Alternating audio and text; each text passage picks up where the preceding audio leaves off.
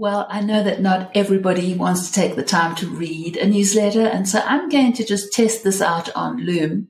Sent out my newsletter today, which is just called Simply Start, and thinking about where you are creating, simply starting before you are ready. What do you want to inspire others with? It might be your jewelry, you might be making um, a, a webinar teaching oil painting, um, or maybe you've created an ebook and it's almost finished but not quite there.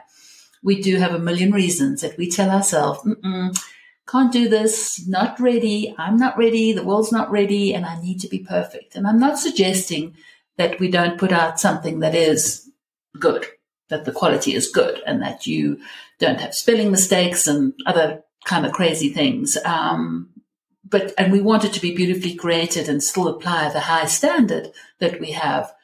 But I do want you to think of starting before you're ready. So you can create something of value that the world needs. Put out what you've been dreaming about and creating out into the world. Ask for some feedback, adjust it and fix as things go along.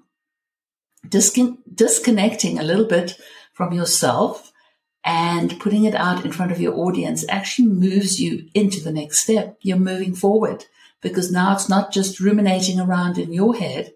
You have it out there. It also gives you a sense of a responsibility. So nothing changes if you just keep it inside your head, inside your computer, on your desk, in your notebook until you think it's perfect. I do believe that you need to accept that there will not be a perfect time.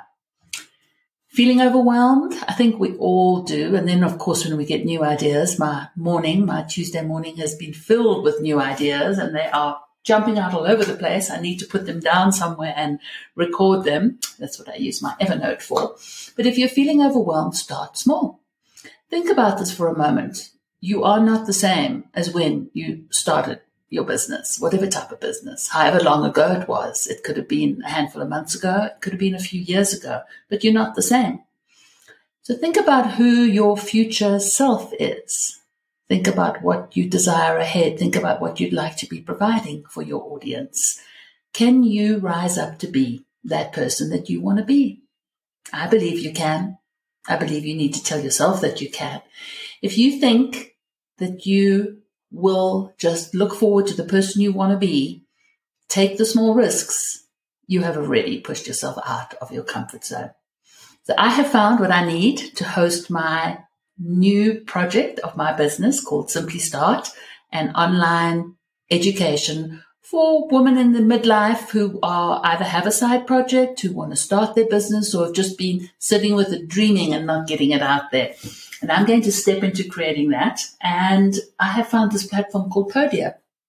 And it really works for me. And I think part of the commitment after I spent 14 days doing the trial and I attended a free webinar, I was sold. It was like, mm, this works. This is simple. There is just so much. They just make it so easy. And so by paying for the platform, I have committed and that is going to get me out of the box so if you are thinking of creating something online, workshops, webinars, an ebook, something that you want to share, worksheets even, have a look at Podia. Um, it might be the platform that could work for you.